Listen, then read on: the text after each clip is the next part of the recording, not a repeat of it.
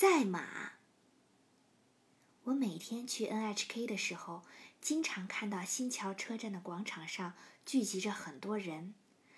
那时，人们家里还没有电视机，还是街头电视机的时代。每当电视上播放相扑比赛或摔跤比赛之类的节目，广场上就会人山人海。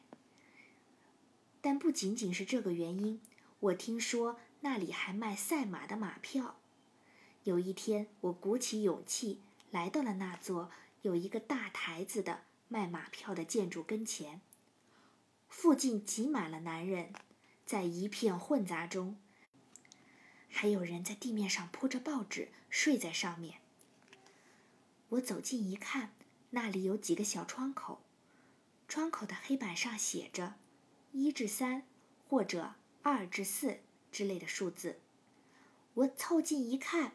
每一个窗口里都坐着一个女人，这里的确是卖马票的地方。我非常激动，转到台子后面，想看看马在哪里。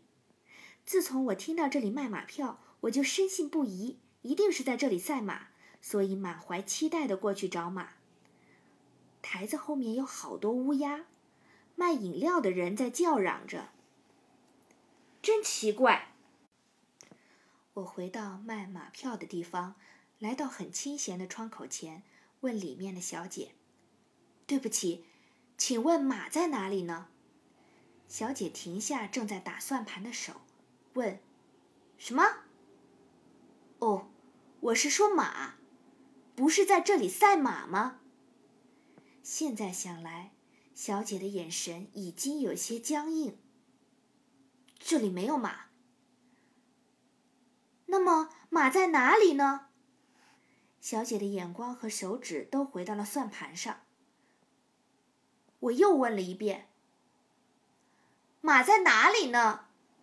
小姐低着头，嘴里说道：“不是在中山吗？”她已经摆出了一副拒人千里之外的样子。可是我那时不知道中山在哪里，而且觉得不管马在哪儿，我都要找过去看一看。于是又问道。中山在哪里呢？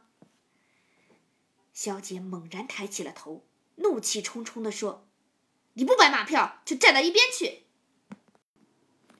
后来我知道，那里是卖场外马票的地方，并不在那里赛马。